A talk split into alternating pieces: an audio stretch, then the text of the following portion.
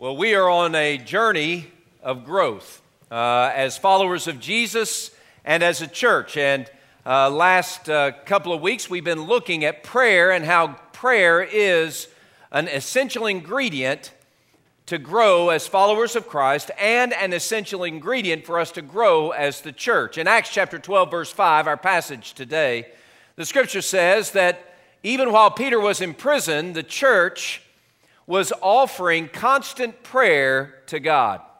You might say, well, how do you preach a message on that one thing? Well, uh, we're going to live the message today. Not just preach it, we're actually going to live it. I shared with you last week that I want to encourage you to come ready to pray. And I know uh, even though it seems a little bit abnormal, it shouldn't be.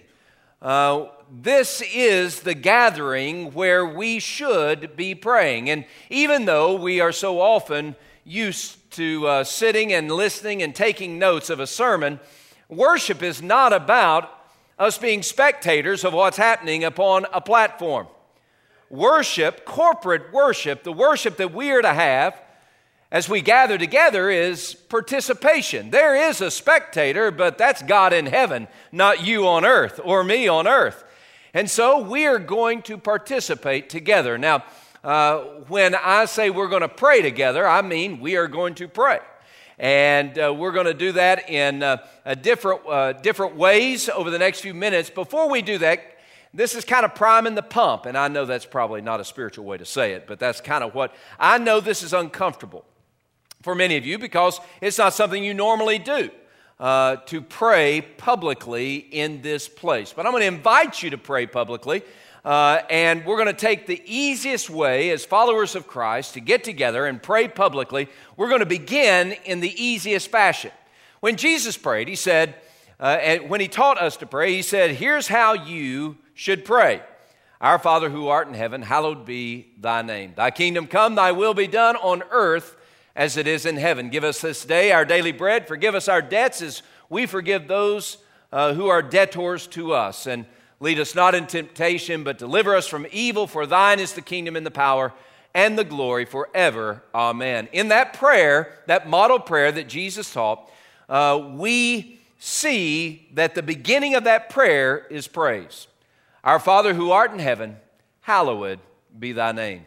So, in these next few moments, what I'm going to encourage us to do as we enter into a season of prayer, I'm going to encourage you to, uh, in a, a sentence or two, in public fashion, praise the Lord. This is prayer, praising the Lord. So, uh, in order to help us get into the posture of and the attitude of prayer, uh, I'm going to start and I'm going to invite you to join me. And when I'm not speaking, then it gives you an opportunity right now to praise the Lord. All right? So let's all pray together. And by the way, you don't have to close your eyes when you pray. If that helps, that's good. Uh, if you want to lift your hands in prayer, that's fine. If you want to kneel where you are, that's fine. Uh, when you pray, and especially now when you give praise to the Lord, do it with a voice as loud as you can muster so that the whole body of believers can, in, can uh, participate and join you in that praise. All right? So let's enter into a season of prayer. Father, you are holy and righteous, and we worship you. Now may your people in prayer praise your name.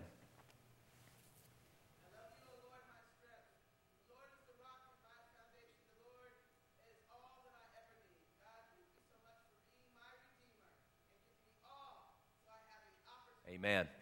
Well, as we look at this passage, by the way, we're not through praying. That was priming the pump. And it primed it, all right, okay.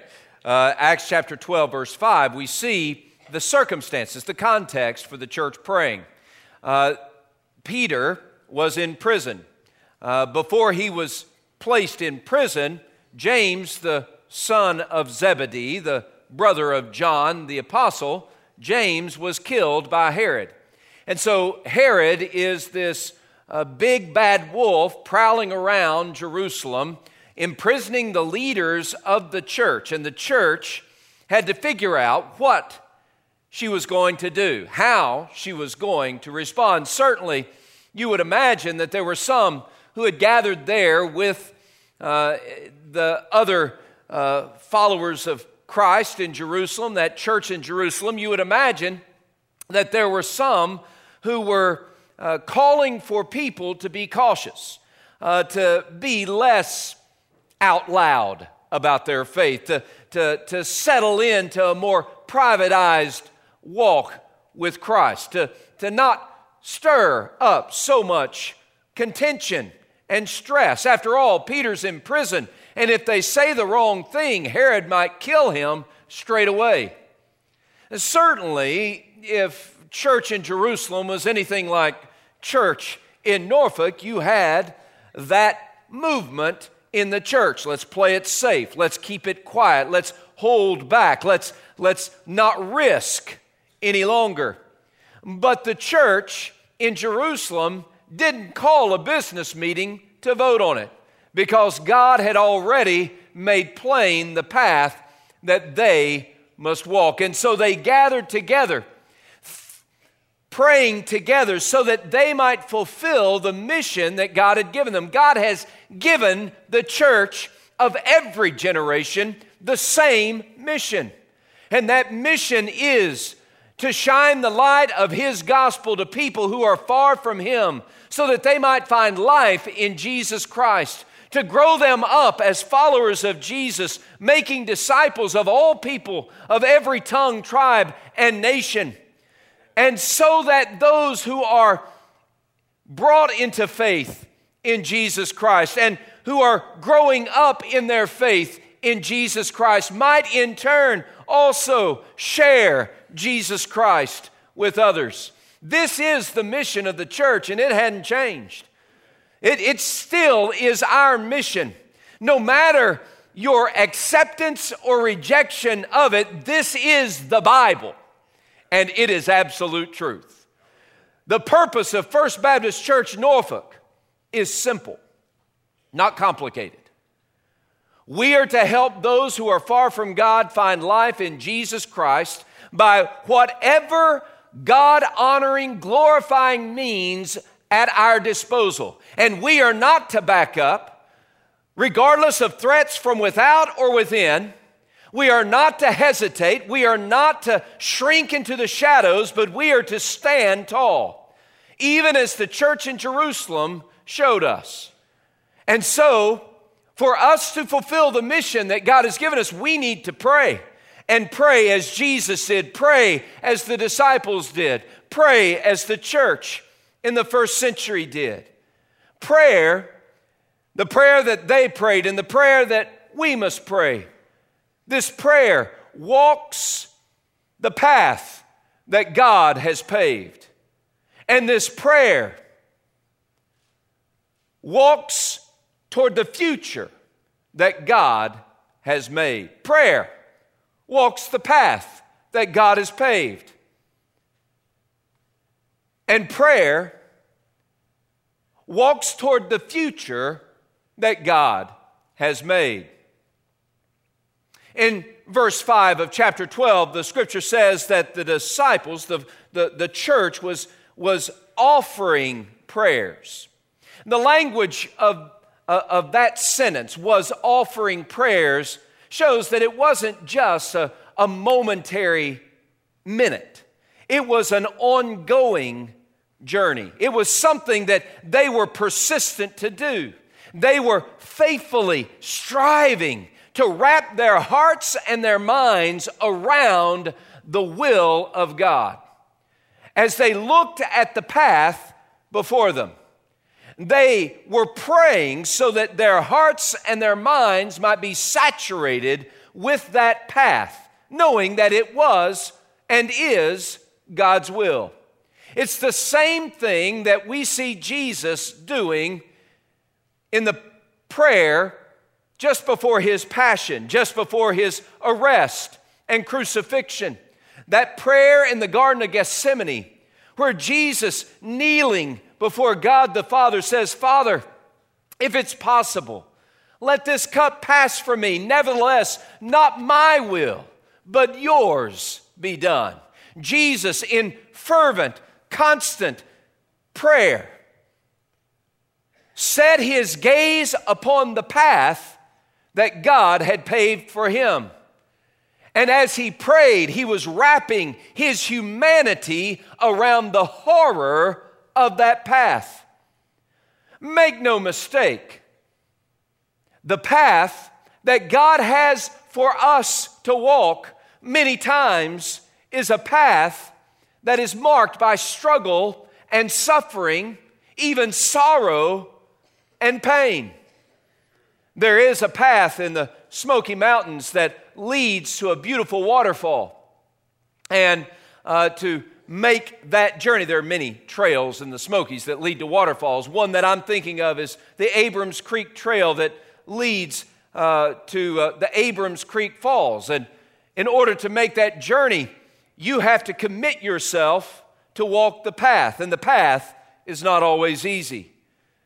In order to make it to the waterfall, you have to set your gaze upon that path and you have to walk up two ridges over two sides of, of the mountains there. You have to survive the slippery rocks and the broken uh, uh, steps uh, leading up those mountains and the, uh, the, the, the twigs and the, and the mud and, and the root system in the narrow path. You've, you've got to make your way across a narrow footbridge, across a, a mountain stream. But if you stay fixed on the path, then you will experience the beauty of the waterfall.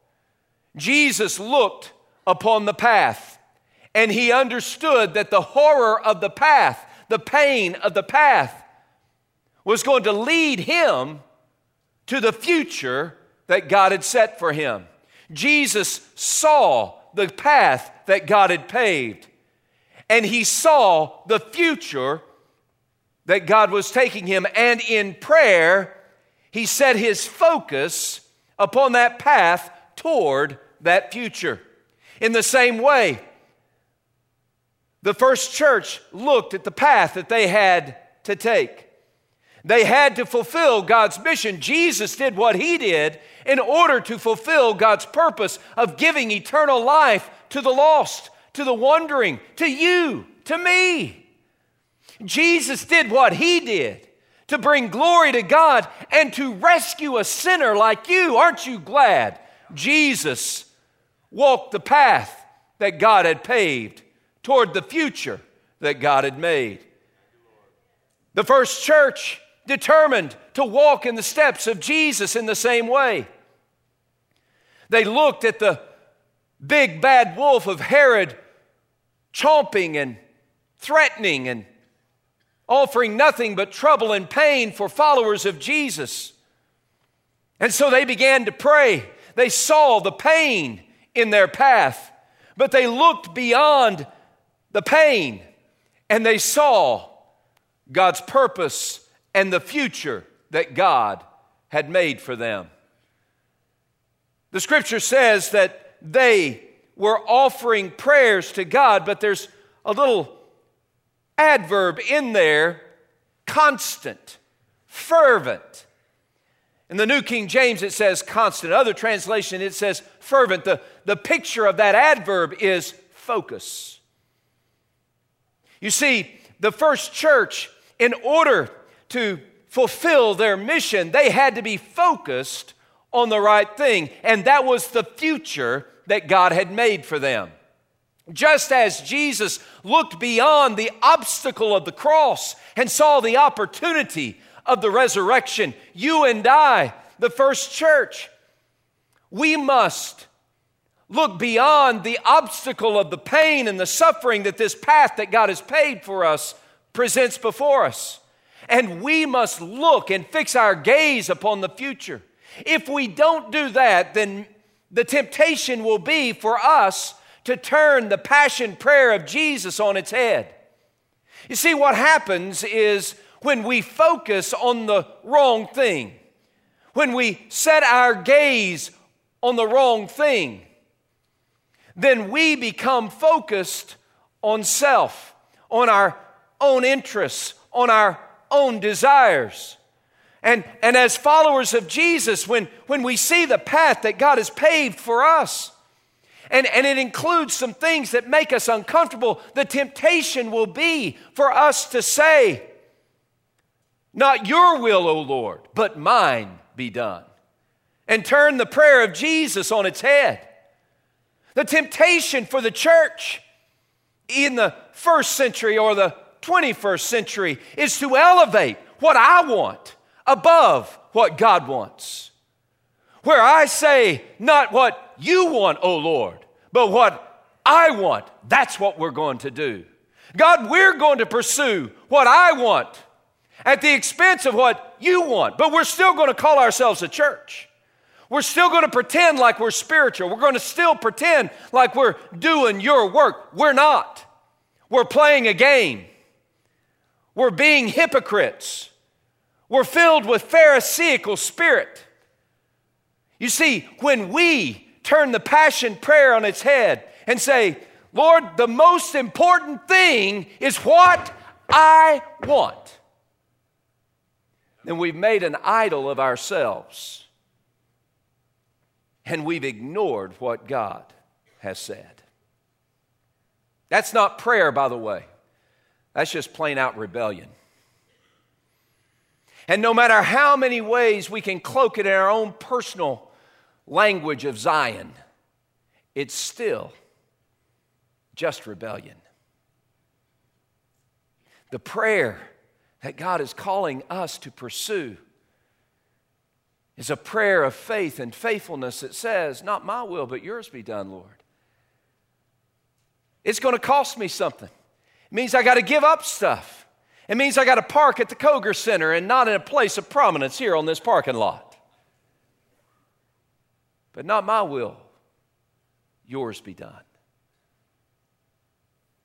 It means I give up a, a prime parking location for a guest who doesn't know Jesus.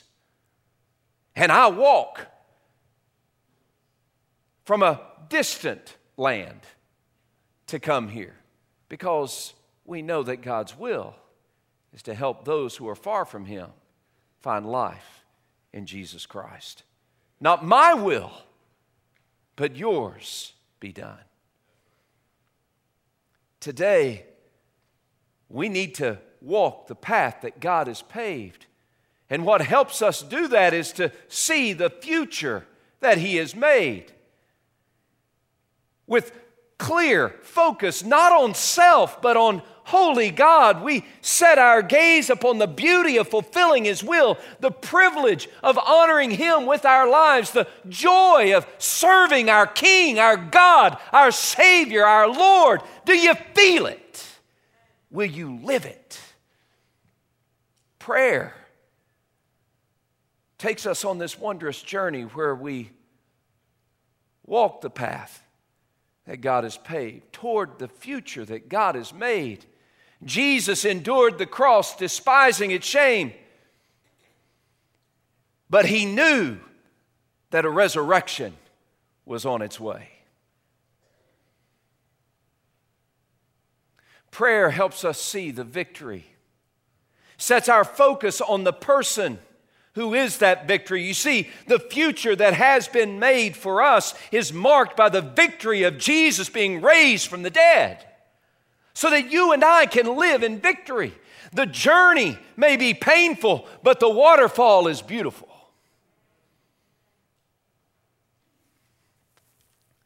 So when we pray the prayer of faith and we walk that path that God has paved toward the future that God has made, then we can be certain that this prayer is a catalyst for rescue, not only rescue for us, but rescue for sinners lost in the darkness of their sin. You look at verse 7, the angel is already on his way as the people of God are praying. Prayer throughout Scripture is a catalyst for rescue. God's rescuing love reaching those who are in prison physically, metaphorically, or spiritually. Prayer is a catalyst for rescue. If you need rescue today, then prayer the, pray the prayer of faith.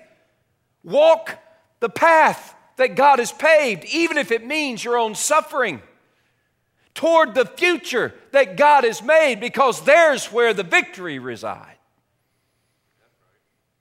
Prayer has always been a catalyst for rescue, and prayer has always been a catalyst for growth for us individually, individually as followers of Christ. When we pray this prayer that walks the path that God has paved and toward the future that God has made, it is a catalyst for growth in us because it, it, it calls us to submit to what God says, not exalt what we want.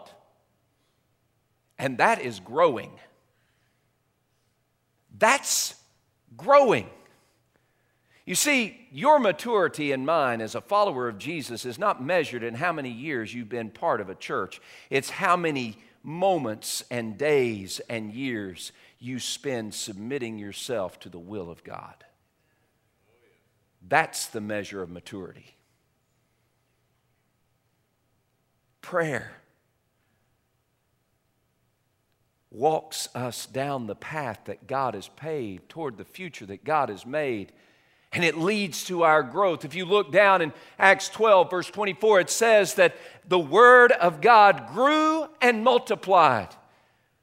Friends, what leads the church to grow is a body of believers where the Word of God has grown and exploded in us not in our heads, but in our hearts, where we've committed ourselves to submit ourselves daily to God's holy word, where we care more about the text than the traditions that we embrace, where we care more about the mission than the music that we sing, where we care more about what God wants than what we prefer. When we get there, that's when the church grows. Now, how do we get there? We pray. We pray. We pray. So let's pray. In the next few moments, I'm just going to encourage you to pray. Even as we offered our praise to God, I want to encourage you to pray as God has laid it upon your heart. Maybe you need to pray for someone around you. Maybe you need to pray for yourself. Maybe you need to pray publicly for our church. Maybe you need to follow the, the, the 21 days of prayer, this prayer card, and, and, and look at it and pray these prayers that, that, that we need to pray together as a family of faith, starting this second week of, of our 21 days of prayer. But in these next few moments, as God has given you liberty, as God by His Spirit has, has shown you, will you pray? And if He gives you the opportunity and the calling, will you pray out loud? Again, pray boldly and clearly and as loud as God gives you permission to pray so that others might join in that prayer. You can come to this altar, you can stay where you are, you can stand, you can sit, you can kneel. But one thing you must do is in your heart be in a posture of prayer. Prayer walks the road, the path that God has paved toward the future that God has made. Let's pray. Father, in these moments, lead your people to pray. May we fervently, with focused hearts, offer our prayers to you, even now. Now, Father, as you hear your people praying, as we lift our voices to you, may you call us and draw us into that deeper life with you, not filled with deeper knowledge, but the deeper life that's filled with a deeper level of submission and obedience to you. May we understand maturity as followers of Jesus and what that really means. That we would live our lives not turning the passion prayer of Jesus on its head, but that we would live our lives declaring, Not my will, but yours be done, O Lord. Thank you for giving us the prayer of faith and faithfulness that we might walk the path that you have paved toward the future that you have made. God, I pray this for our church. I pray this for my life. And it's in the name of Jesus we pray. Amen. I just want you to know that there are going to be